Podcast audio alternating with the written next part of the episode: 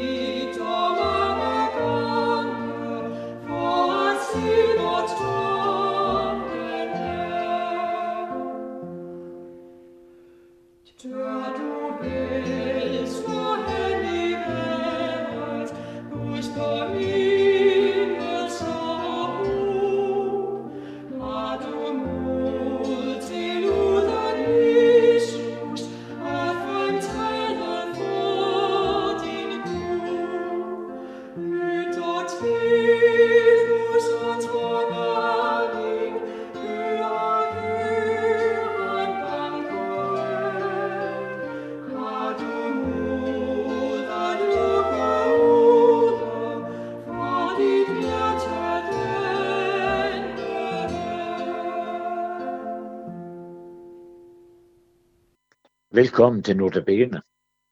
Mit navn er Hans Jørgen Hedegaard. Jeg kom fra Vordingborg og skulle skifte tog i Roskilde og skulle mod Holbæk. Jeg kom ind i toget og satte mig godt til rette. Men der var noget, der gjorde mig urolig. Var det nu det rigtige tog? Og jeg spurgte en, som sad overfor, om det var tog til Holbæk. Nej, sagde han. Nej, nej, det er, det er tog til København. Jeg nåede lige at komme ud, før det var for sent. Det er altså ikke lige meget, hvilket tog vi tager med, hvis vi har en bestemt bestemmelsessted.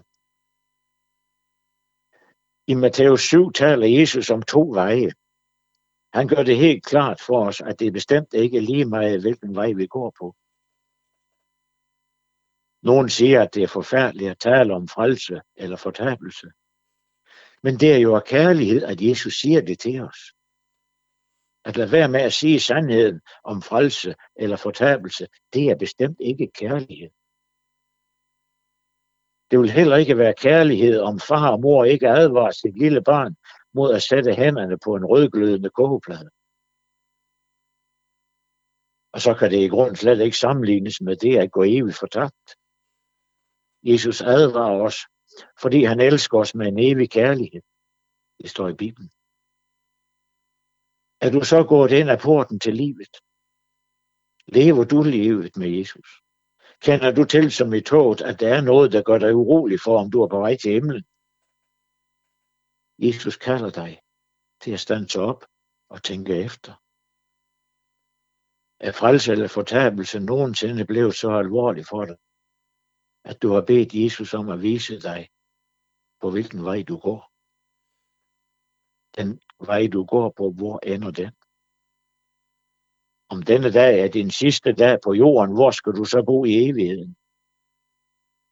Ja, det afhænger af, om i livet kommer til tro på Jesus som din frelser.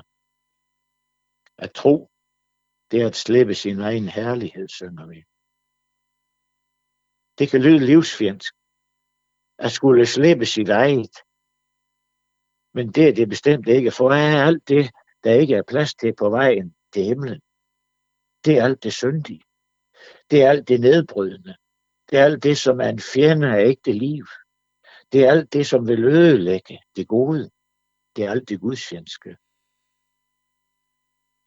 Og det er sådan, at Guds ord henvender sig ikke i første række til vores forstand, eller vores vilje, eller vores følelser. Guds ord sigter dybere. Det sigter mod vores samvittighed. Først når vores samvittighed er blevet ramt, træder vi ind i sandhedens verden. Der begynder vi at forstå, hvor syndige vi er. Og det er fra hjertet, alt det urene kommer fra. Det er det inderste i os, der er sygt. Jesus siger, at du skal elske Herren din Gud af hele dit hjerte og hele din sjæl og hele dit sind, og du skal elske din næste som dig selv. Helt ærligt. Det er der ingen, der gør. Nej, vi elsker os selv mest. Vi vil os selv. Har du ikke lagt mærke til det gang på gang i dit liv? Og du som kender det som en nød i dit hjerte, du kender sikkert også det forfærdelige spørgsmål. Hvad skal jeg svare Gud på dommens dag, når alt i mit liv skal dømmes? Står vi uden Jesus på dommens dag, så vil vi synke ned på knæ i fortvivlelse og høre Guds retfærdige dom. Fortabt. Fortabt. Fordi vi ikke tog imod Jesus, mens tid var. Det kan nemlig blive for sent. Der var en aften, jeg sad i S-toget i København. Tog stansede ved en station. Nogen gik ud, andre kom ind, og dørene lukkedes, og toget begyndte at køre. Der kom en springende op ad trappen. Hun nåede at rykke i håndtaget, men måtte slippe igen. Jeg glemmer ikke hendes ansigt.